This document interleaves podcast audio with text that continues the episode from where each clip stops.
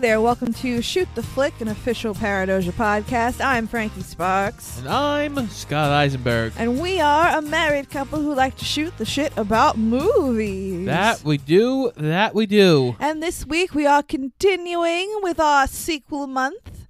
Uh, I am showing Scott a primo sequel from nineteen eighty-two.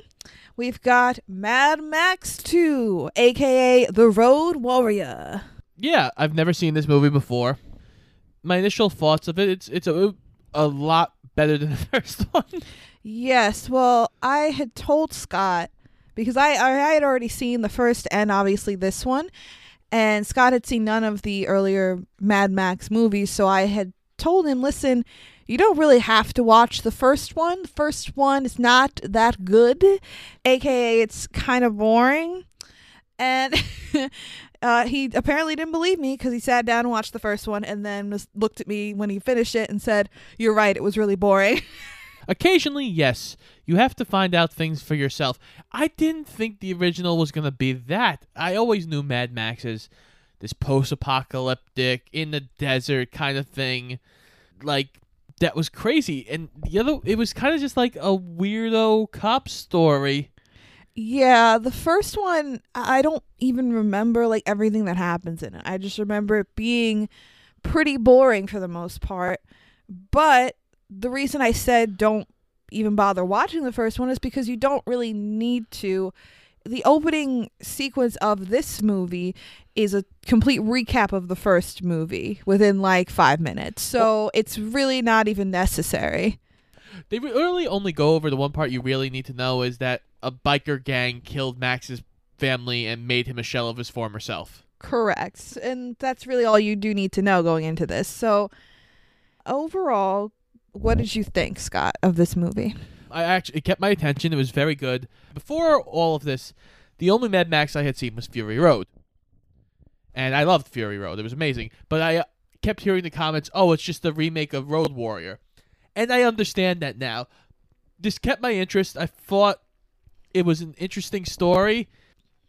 Max is a good character. Mel Gibson is a horrible person. That's that's true. But the character is an interesting character.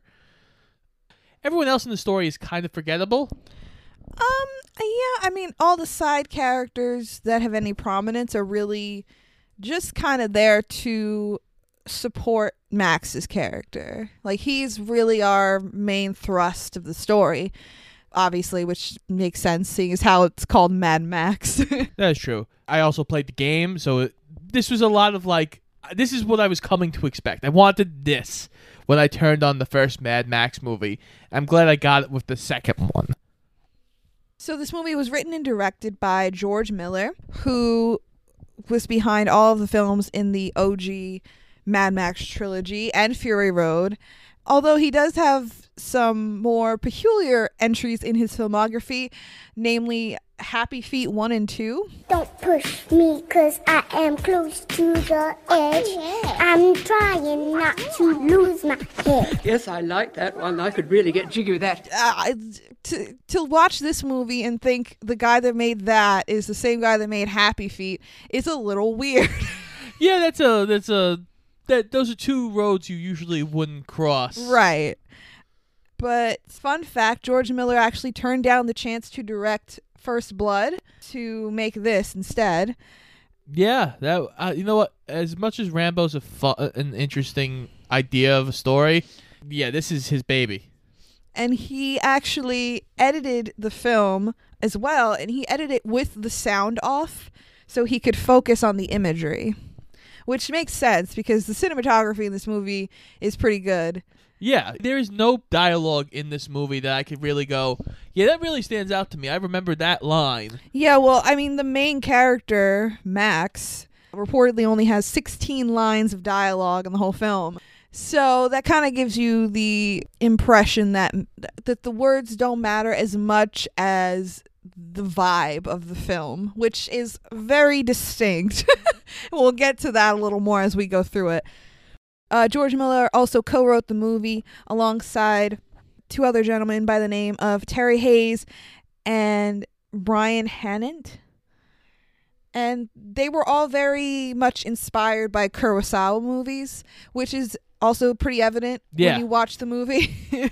Actually, the, the film was supposed to originally be a lot more bloody and violent, but due to like the studio stepping in, being like, eh, cut back a little bit on that. You know, it's not as bloody as it maybe was going to be. Yeah, I can definitely see there's a lot of places where blood would be interesting and... yeah, this definitely could have used some of that, I feel like, at times, to, I guess, increase the stakes a bit. Because there are a lot of times where someone gets hit with, like, a bow and arrow, and then they're like... "'Tis but a scratch." "A scratch? Your arm's off." "No, it isn't." "Well, what's that, then?" "I've heard worse." You should be bleeding from the leg, possibly dying from that shot, because God knows there ain't no... fucking hospitals in the post-apocalyptic wasteland of Australia. Yes, this this movie is an Australian film. It was filmed in the Aussie outback in a town called Broken Hill, which seems very appropriate. But in reference to the cinematography, actually the guy that did the cinematography for this movie, He he has an interesting filmography as well. He has a, a mixed bag, as it were. On one hand, he did movies like Dances with Wolves. Okay, yes. Um, but then on the other hand, he did a, a, a movie that we have actually reviewed on this show already, Super Mario Brothers. Does that ring a bell? You know, the classic Super Mario Brothers movie. Daisy! Luigi? Daisy! Luigi! Daisy! Luigi! No, Daisy. Known for its great cinematography, you know. Hey, he had to make Dino Land look real. He had to make fungus look appetizing. But another thing I found kind of interesting about this movie is that because the original Mad Max wasn't really released widely in the U S, when they released this movie, they didn't call it Mad Max two in the U S. They called it Road Warrior. They did that because they didn't want U S audiences to get confused by like Mad Max two. Mad Max two, what's where's Mad Max one? What the fuck? So they just called it Road Warrior. But I just found that funny because I feel like nowadays there's never like a... something something two. If there is, it has to be something something two ellipses Electric Boogaloo. The, yeah, exactly. Like it can never just be something two because it like ostracizes general audiences. They're they're like, oh well, I haven't seen the first one, so I'm not going to see the second one. Which I don't know if that even works because whatever you call it, everyone knows it's a sequel for something else. So I don't know. Uh, well, I I understand the point of it. Sometimes, because there are times you get people who are randomly just kind of going to see a movie and they'll see like, oh, see no evil, death comes for us or something, and they'll never know there was a see no evil one, and they'll just kind of hop into it or something like that. Well, um, I had a lot of fun watching this movie again. I hadn't seen it in a long time, but mainly it's really known for the apocalyptic aesthetic that it presents.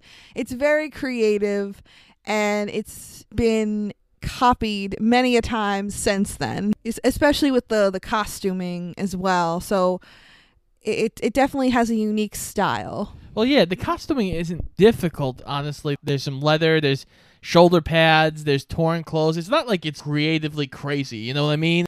This movie definitely did a lot better than its predecessor. It had a budget of three million dollars, which was ten times bigger than the original, and it was the most expensive Australian film ever made at the time. Um, and it had a worldwide gross of twenty-three point five million dollars. So it definitely was a hit, definitely made some money. It's so much head and shoulders better than the first one. Oh, yeah, and it's definitely... widely regarded as not just better than the original, but one of the best apocalyptic action films out there, with a ninety-three percent critic score on Rotten Tomatoes. So I was definitely excited to go into this, and I'm excited to talk about it. So shall we get into the nitty-gritty, my dear? Yes, we shall. I'm excited to talk about this. All right, so we open up with our little recap of the first movie, narrated by stoic-sounding old man narrator. And he basically explains that there was a global war Oil supplies were completely exhausted, civilization collapsed, and the Road Warrior, Max Rockatansky, roams the wasteland of the world, and he was a former cop who lost his wife and child tragically and now roams the deserts with his little pup. And oh my god, this dog. I love the dog so much. Yeah, so... We'll talk about the dog. Yeah, so Max is, in a lot of other media, has actually had the dog. The dog has become kind of like a part of Mad Max. In the game, he helps sniff out mines for Max. It's actually really cool. Oh, okay. But it's also interesting because Max eats dog food. Yeah, yeah. And then when he's done, he, like, throws the can to the dog, and the dog just, like, eats the scraps out of the can. But uh, they're also driving around in this kick-ass black supercharged car. It kind of looks like it's halfway falling apart, but like so does the entire world around Max, so it kind of fits. Right from the beginning, I want to talk about the aesthetic of this movie. Oh yes, because the first one seems like we're in Australia in like a ho-dunk town and nothing seems post-apocalyptic, but this is post-apocalyptic. This yeah, is this the style is, this is definitely building a world. So I actually, I was automatically, immediately like, okay, I'm good, let's go. This is what I expected, because we were starting out with a car chase. Yeah, it's actually funny you mentioned that, because not just with the world building, but the action as well, I feel like makes this little fun fact make a whole lot of sense. James Cameron actually cited this film as an inspiration for Terminator, which if you think about it, makes a whole lot of sense. Yeah, it definitely does. A lot of Cameron's ideas definitely can be pulled from this if you add like more futuristic technology. So Max is running around and everybody in this world is basically just like scavenging for food and or gasoline wherever they can get it. We open the movie with Max and his little Australian cattle dog driving around looking for fuel, and he comes upon this, like, fucked up bike. Uh, he goes to siphon gas from it. And apparently this bike belongs to a very nefarious character who, I don't remember them ever saying his name, but according to I M D B, his name is Wes. But he's a big, scary guy with a red mohawk, so we just called him Red Hawk the whole time. Yeah, he, he's got him and his girl. No, it's a guy. Oh, is that a guy? That was a guy. His little companion, his little his little boyfriend. He's chained to the back of his bike. He is. And he is chasing down Max. Yeah, and he kind of just growls at him and then rides away. Because clearly he's one of our antagonists of this movie. Yes, he is actually a member of a big gang uh, called the Marauders, and we'll be we'll be meeting up with them soon enough. But after Max siphons the gas, he comes upon this weird helicopter-type contraption, and it's just parked in the middle of the desert, which would seem suspicious, I feel like, to anyone. But uh, Max apparently just kind of slowly approaches this vehicle and is immediately ambushed by the captain, played by Bruce Spence, who is, I think, a, a pretty well-known character actor. I recognized him. He has had roles in movies like Ace Ventura two, I believe. Um, let's see, he was in Lord of the Rings, I think. Yes, he was also in uh, Star Wars Episode three. Oh, that's... That's a, a good sign. I, I I saw, too, that he was one of the sidekick sharks in Finding Nemo. Because, you know, he's Australian, and, and it takes place in Australia, so that makes sense. I, I, I was trying to think when I looked at his list of credits, and I saw he was Chum. I was like, oh, which one was that? I Which shark was that? The main one was Bruce. Yeah, fish are friends, not food. So the captain, who we never learn his actual name, so he's just called the captain, he tries to ambush Max, but Max overpowers him with his loyal little pup's help. The dog kind of hops out, and then Max basically puts a knife to his neck and holds him down, going like, so, hey, I'm going to kill you. And the guy goes, oh, wait, wait, wait, wait, wait. There's an oil refinery nearby. I can take you there and you can get some fuel. Apparently, the captain, when he laid this whole trap, also had a snake on his copter, and the snake was apparently meant to bite whoever came to it. And this made me laugh because at one point, Max hisses at the snake. I'm like, he's speaking parcel tongue.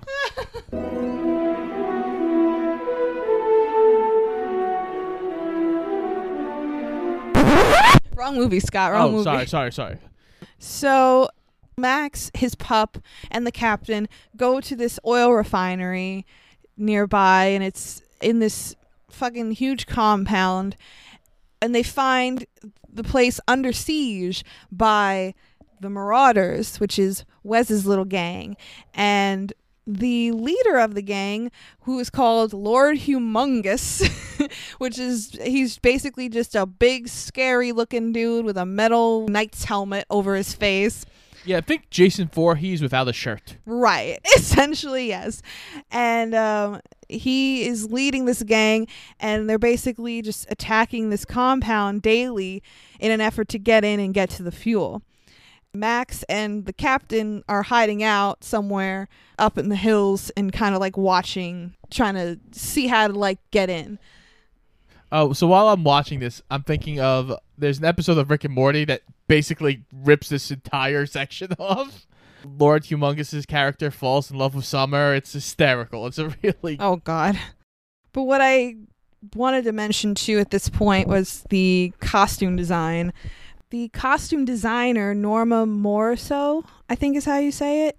She's worked on uh, several Australian films, such as Crocodile Dundee. Yes. And um, the sequel to this movie, Mad Max Beyond the Thunderdome, which I've never seen. I heard it's not that good. I- I've heard it's cheesy as hell.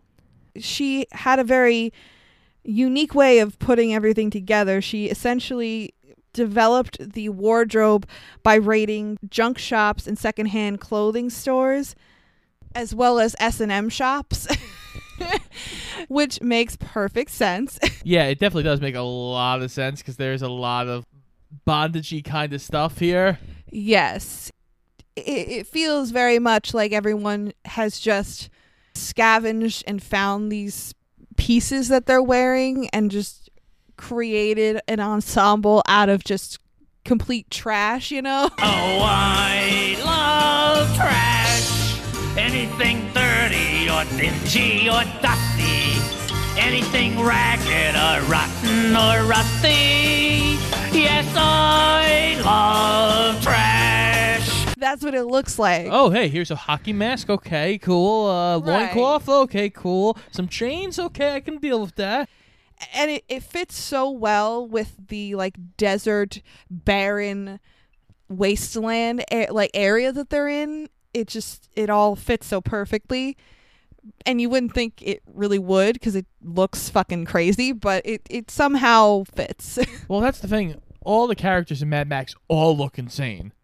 Yes. Even Max. He, he's probably the least crazy dressed one. He's just wearing like a leather jacket and black tight pants because, you know, Mel Gibson was handsome in the eighties, and yeah, well, yeah, and he's got uh, he's got like the Madonna shoulder pads. Yeah, yeah, but that's really it. He looks probably the most normal. I guess that makes sense though because you're supposed to connect with him the most as the audience. Yeah, he, he's the least crazy of the crazies. So Max, along with the captain and his little pup, are hiding out overnight, and the next day Max sees several different groups of these people that live in the compound with the oil refinery. He sees a bunch of them leave in cars and go out into into the brand new day, and they are immediately chased by the Marauders.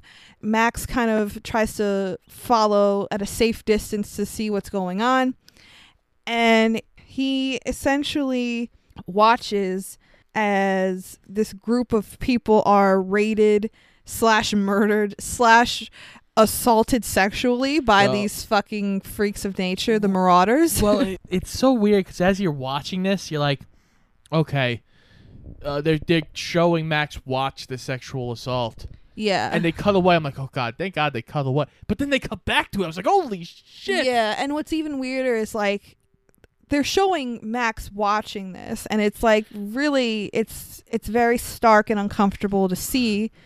But then it cuts to, like, a little joke with him and the captain, because the captain comes up behind Max. And Max is looking at this whole scene behind binoculars.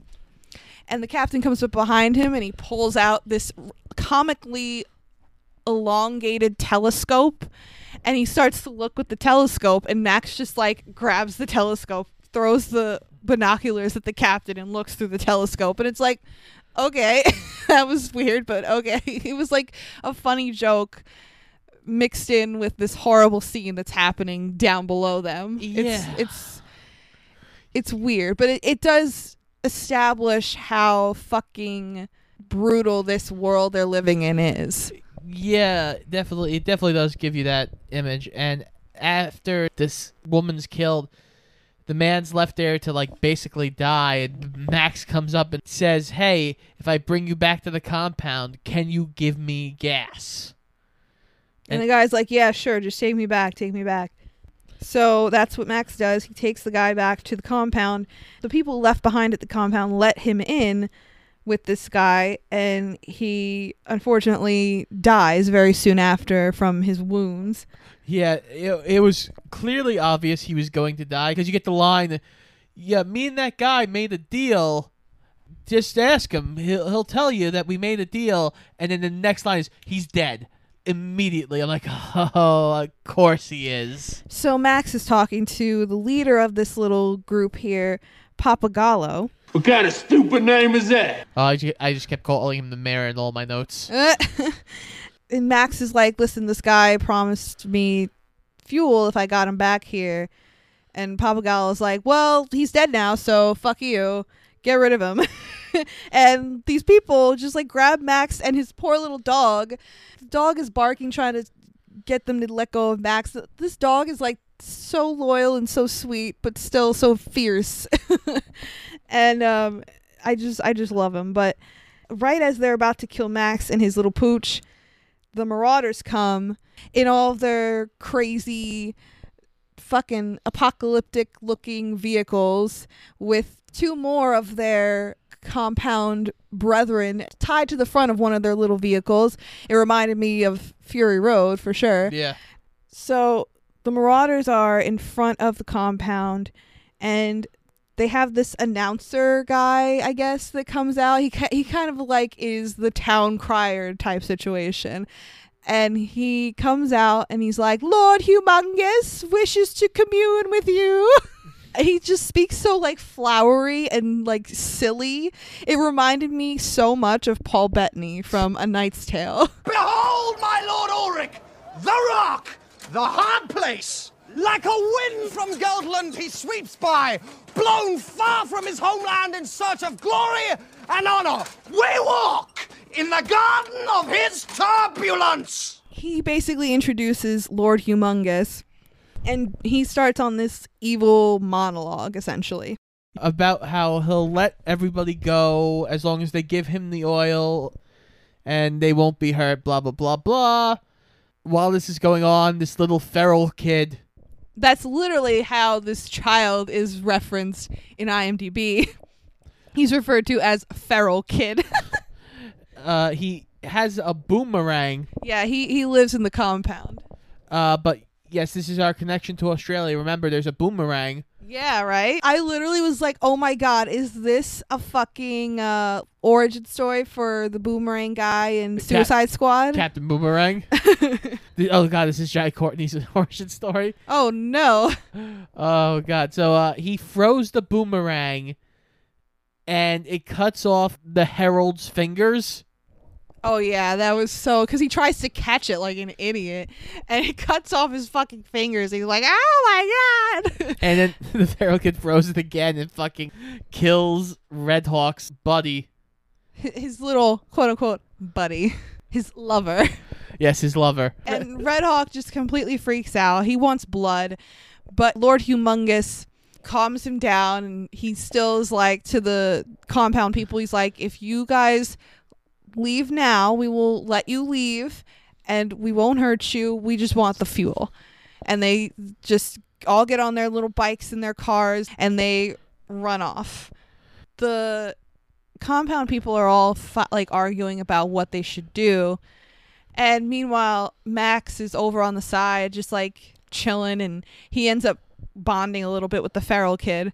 Max takes out this little music box that he found in an abandoned truck earlier in the beginning of the film while he was driving around through the wasteland, and he's playing this little music box, and the feral kid is very enamored with it.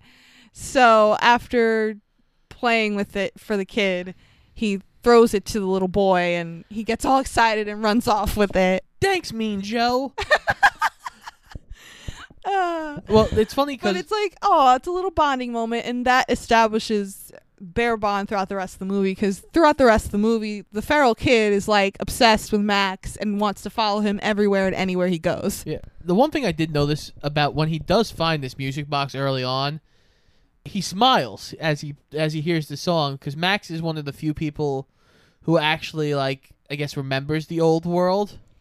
So as he like plays the music, he kind of gets a, a sly little smile, and that's the only time he really is happy throughout this movie. Well, yeah, because you assume that it, it connects him with his family, because he, you know, he had a wife and a small child in the first movie that were killed. So that music box, you know, it, it connected him with his past, and it was the first time that you kind of saw him soften and smile in the movie.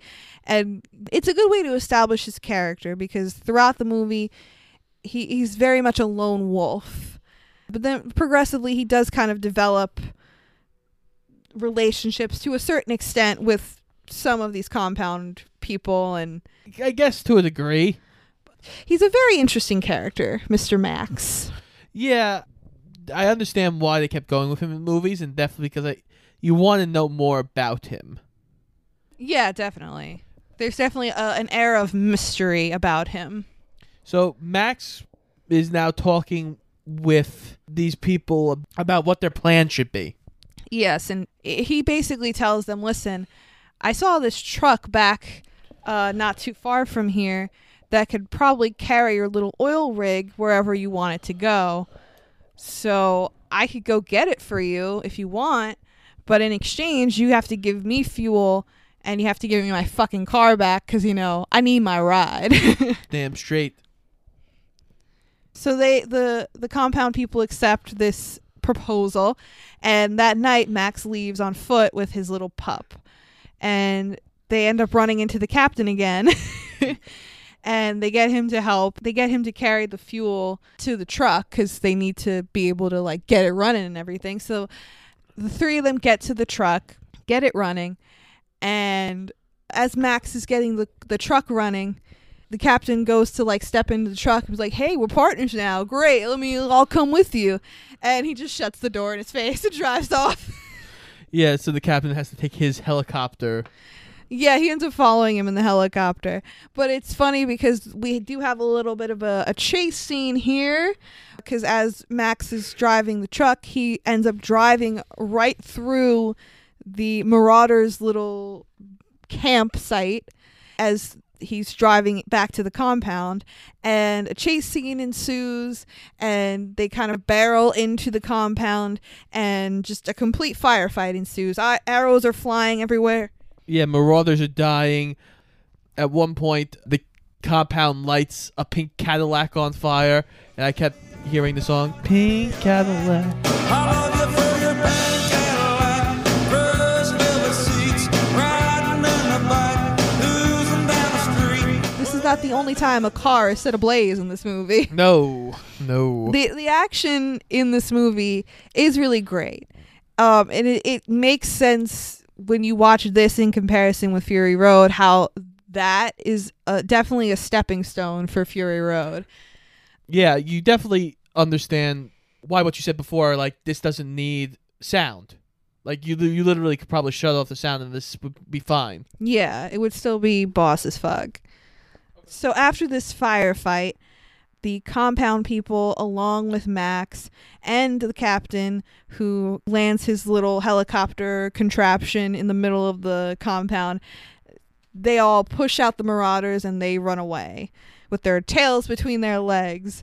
And um, the, the captain kind of introduces himself to everyone. They're all very enamored with his flying machine. The feral kid is actually like touching the blades of the helicopter, like, ooh, sharp. Ooh. and the and the captain's like, shoot, get away. It's like a funny little sequence because this kid is like just growling like an animal. He's like filthy, and which doesn't, I don't understand how that happened. Like, clearly this kid isn't from these compound people originally, because these compound people are very like sophisticated sounding, and they, you know, want to uh rebuild society and go know, to paradise go to paradise and build a new world, blah blah blah. And then you just have this kid like living in like the, the cave somewhere. Like, clearly they just found him somewhere and like took him in. I don't know, but anyway, the captain also starts flirting with one of the girls in the compound, and it, it really, they just kind of sh- try to shoehorn in this romance for no reason. It, it's not really developed at all, but it's it's not supposed to be, I guess. It's very flimsy. It, it's very flimsy, and at one point he tries to convince her to leave with him, and she looks like an adult version of Cindy Lou Who. Yes, because she has like a big ponytail like at the top of her head. I guess they just wanted to give the captain a reason to stick around, but like he was kind of developing some kind of thing with Max, kind of, so like you could have just had him stick around like because he liked Max. I don't know, they're partners. They're partners, even though you slammed the door in my face and left me in the middle of the desert to die twice, and, and had your dog like attack me. There was one point where like the captain and the dog are just bickering back and forth like an old married couple, because he's yelling at the dog and the dog is barking back at him, and he's responding like they're just having a conversation. It's actually kind of funny. I knew it'd work. Lethal, lethal, these snakes, born killers. I no. My snake. I trained it. I'm going to eat it. Yeah, they found a snake. And what what did he say, the captain? Well, it was his snake, because uh, the snake had killed one of the marauders. And he goes, ah, I trained the snake. I get to eat it. Oh, yeah. That was the thing, too. He was in his little helicopter thing, dropping snakes on the marauders. Like, that's, that's a creative way to attack some motherfuckers. That's, you know, can't go wrong with snakes. Unless you're Indiana Jones. True. So Pappagallo says that uh, the group is going to leave the compound tonight. And while they're all preparing to escape and get on their merry way, Pappagallo has a bit of a confrontation with Max. This is, uh, I think, one of the best scenes of the movie, because it kind of establishes like the two philosophies of life in this world. Pappagallo and his compound group, they subscribe to the idea that, that you know, we're, we're still human beings, even though civilization isn't what it used to be. We're still human beings, and we can rebuild society and make a life for ourselves and make the world a better place, blah, blah, blah, blah, blah. And he offers to have Max join them, and Max is like, no, I just want to take my car, take my gas, and get my fucking way in the world. Our Bye. Contract is over. Yeah. And Pappagallo basically tells him, like, you're just like the marauders out there. You're feeding off the corpse of this world. He's, like, getting in Max's face, and he's like, why don't you want to join us, Max? What what happened to you? What have you seen out there? Have you lost family? What is it? And when he says that, Max kind of has the reaction, and he keeps getting in his face, and it's like, dude, I, you know, I get it. You, you're all about... we are the world, we are the future, I got it, we are Great. The children, right? Like, but like, this isn't the way to motivate someone to join your fucking coalition here, you know? So Max does what I think anyone in that situation would have done. He hauls off and punches Pappagallo right in the fucking face. Yeah, and he earned it. He earned every bit of it. And Pop, yeah, that's when Pappagallo goes, do you think you're the only one that suffered? We've all been through it in here. But we haven't given up. We're still human beings. Dignity. But you, you're out there with the garbage. You're nothing. So Max ends up leaving with his car, his badass car, and his fuel. And as he's driving through the marauders outside, they end up chasing him and running him off the road, and he flips over and completely wrecks his car and fucks his shit right up. Yeah, so the marauders are coming down because they've been ordered to get the gasoline from the wrecked car, get Max, and bring him to Red Hawk. Yes, and in the midst of all this, one of the marauders, just very uh, blasé, la-di-da-di-da, not much pomp and circumstances brought to this moment, but he just whips out a crossbow. crossbow and proceeds to shoot the fucking dog. No. It's not true. That's impossible. You bastard. Oh my God, I wanted to die. I was so upset. You hear the little whimper and it's like, no. And Leia, thankfully, was sleeping while th- that moment happened, but I can only imagine what she would have said. Oh, thanks, thanks, Mom and Dad. You finally watched a movie with a dog in it, and it gets killed. I really appreciate that. Are you trying to send me a message? Oh, God. But, uh, yeah, I was really bummed when the dog died. Yeah. Because that was his only friend. That was, and the dog was very cute. Very so, loyal. We love a loyal pooch. So as the gunman is now coming towards Max, the other marauder is trying to get the gas out of Max's car, and Max has set it so if you mess with his gas tank, the car will explode. Yeah, he's a clever little minx. And the car explodes and kills these two marauders. We love another flaming car. Ding, ding, ding. You can't go wrong. And it's it's funny because, like, in lower budget movies, you always know that a car is going to get fucked up if it's, like, a junky car. Or like a, a very old car that looks like shit. And it's funny because pretty much all the cars in this movie look like shit. So you know, like, nothing is safe. Nothing is sacred. Everything can go. So yeah, after this explosion, Max is left for dead. But he is saved in the nick of time by none other than the captain on his fucking crazy, weird bike helicopter looking thing. And he flies Max back to the compound. He wakes up, like, all out of sorts. The feral kid is right there waiting for him to see if he's okay. And it, it's kind of it's kind of sweet, this poor kid. But Max kind of hobbles out, leaning on the little feral kid, and goes up to Pappagallo, who's talking to the group and finalizing their plan to get the fuck out. And he's like, I want to drive the truck with the oil in it.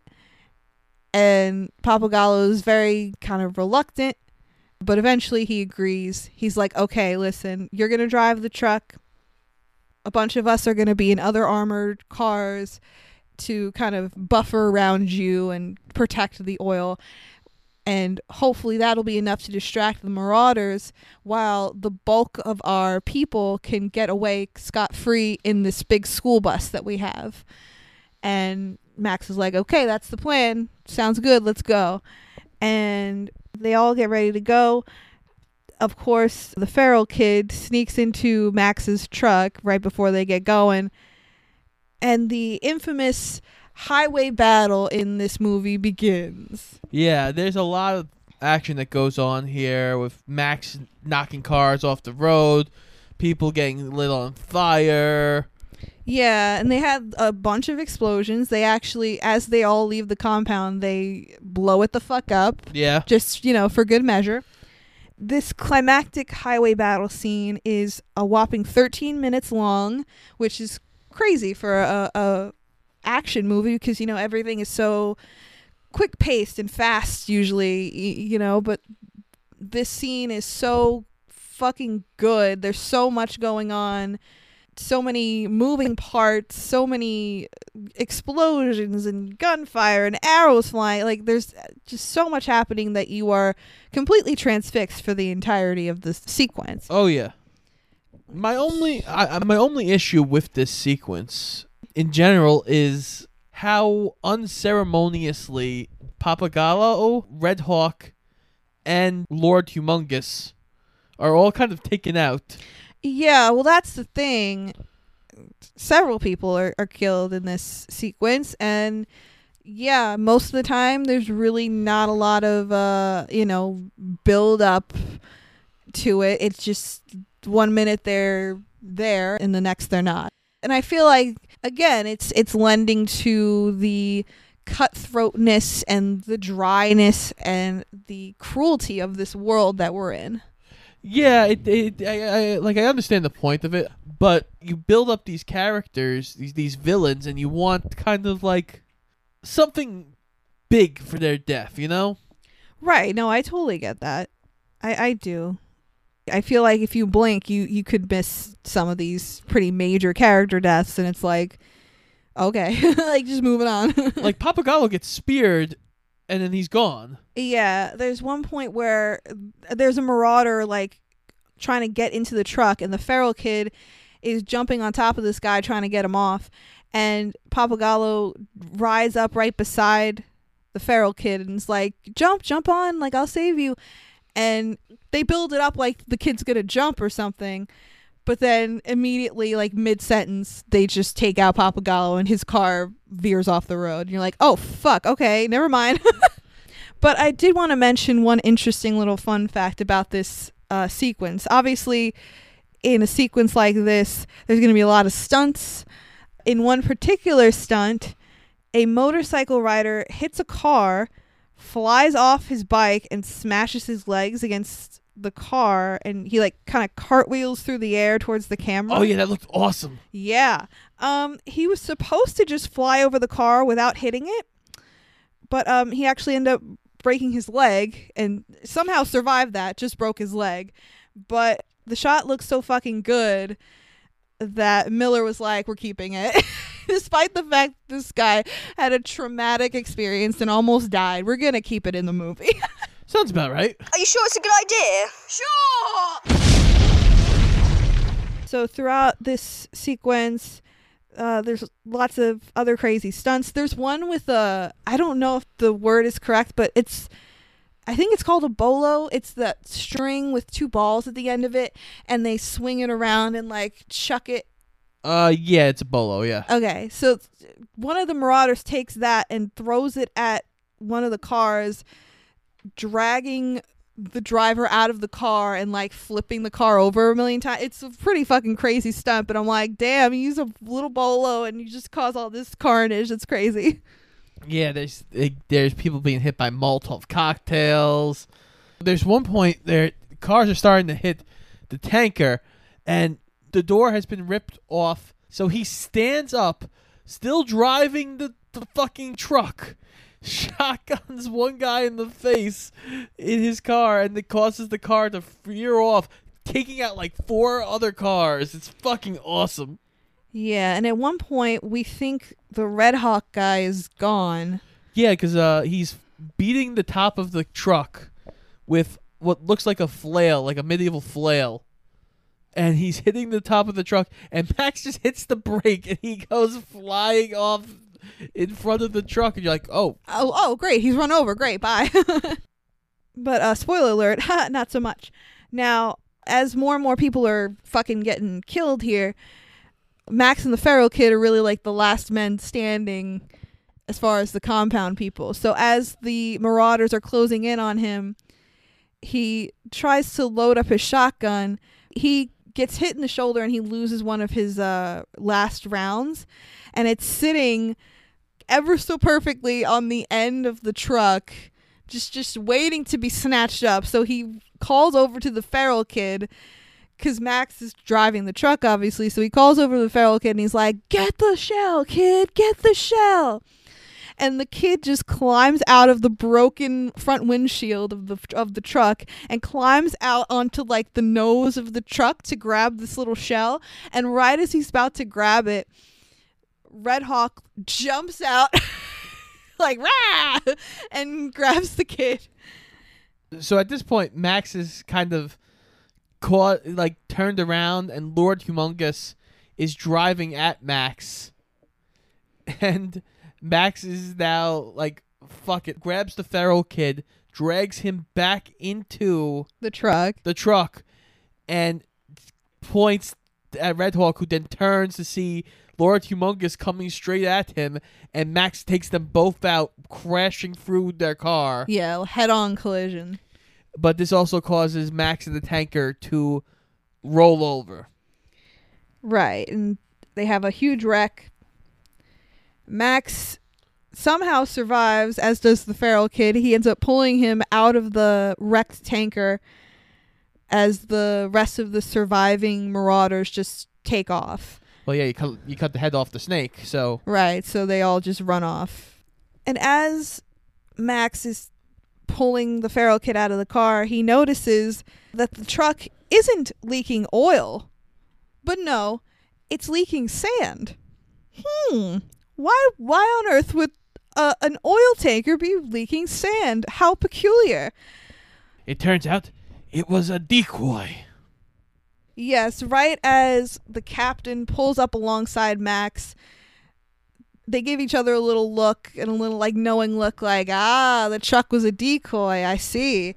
And uh, we are coming to the end of the movie now. We get our ending narration, wrapping up this little tale. And our stoic old man narrator, he explains that the oil was hidden in the school bus that escaped with the bulk of the compound people, and they're driving north to paradise to to start afresh. And he reveals that the captain took over as leader of the compound people, and, and after the captain, the feral kid actually ended up taking over. And it's revealed that the feral kid is our narrator for the for the story. He explains that despite the Road Warrior helping save their little mini society, he was never seen again after that encounter with him, and he went off to parts unknown, and he lives on in legend alone. And it's very epic, and that's how we end our movie. Well, yeah, it's a good thing that Max kind of goes off alone, and Max as a character, I think, works better just kind of popping into other people's stories. That's why in Fury Road, it's great that he pops into Furiosa's story, but then he's on his way to do whatever the fuck else he needs to do. Uh, in this, he pops into the feral kid compound story. Right, and he changes these people's lives, saves them, and then just moves on. I, I do think that you're right. I think he is a great character to kind of mix and match and put into different situations and just see how he reacts. I, I like that they do kind of tease that maybe he's gonna bond with these people and, and you know, find a home p- potentially with these people, but no, ultimately he has to be on his own. He, he just has to be that lone wolf. That lone wolf tropey character in movies like this. It's definitely a thing that's been done a million times, but in this, it works. Yeah, it de- definitely does work, and uh, as much as Mel Gibson, again, is a terrible person, he does a good job here. Yeah, I mean, I think he does a good job at portraying a lot without speaking a lot, you know what I mean? Yeah. He portrays a lot non-verbally, and he has a very distinct aura with Max, because any dialogue he does have is very run-of-the-mill, action-y type yeah. dialogue. In a lot of movies that we cover, there are lines here and there that Scott or myself are like, oh my god, that was such a funny line. Oh, that was such a good line. That stuck with me. There's not really a lot of that in this movie. No. But what really sticks with you, I think, is just the overall aesthetic, the overall vibe, and mainly the character of Mad Max and the world that he's inhabiting. Yeah, definitely. I can see why a lot of movies have aped this idea from Mad Max. Definitely. But uh, yeah, that was Mad Max two, The Road Warrior. Yeah. And uh, I had a lot of fun with this. Some might say I feel like it's more style over substance, and I can see that argument maybe, because I, I feel like the same argument can be made with Fury Road as well. But I do think there is enough substance to get you through and keep you engaged. Yeah, I definitely wasn't bored at any point. No, definitely not. It, it had a nice clip to it. It, it kept me interested. It had enough action where I was like, yeah, it's really good. And for nineteen eighty-two, I think it did very well for itself. Definitely. I think so. I mean, you know, people still love this franchise. So clearly it did something right. Now, Scott, what did you rate The Road Warrior? Well, uh, The Road Warrior got three and a half stars. Yes, I love the action. I love the location, the look of this. Max's broken character was very good. But no one else felt memorable. I can understand that. I gave this a four out of five stars. I very much enjoyed it. Usually with action movies, for me, it's kind of hit or miss. There usually needs to be some kind of other element to it that keeps me engaged. This is unique in the fact that there is a lot of just mindless kind of violence and explosions and just, you know, things go boom, and that's fun. But there is also something else to it in this stylized kind of world that we're in, this post-apocalyptic wasteland, and this Mad Max character that is traveling through it, just trying to get by, essentially, that really kind of hooks you in. So, yeah, I, I agree that this is probably one of the more unique action movies I've ever seen, and I really had a lot of fun with it. So, four out of five.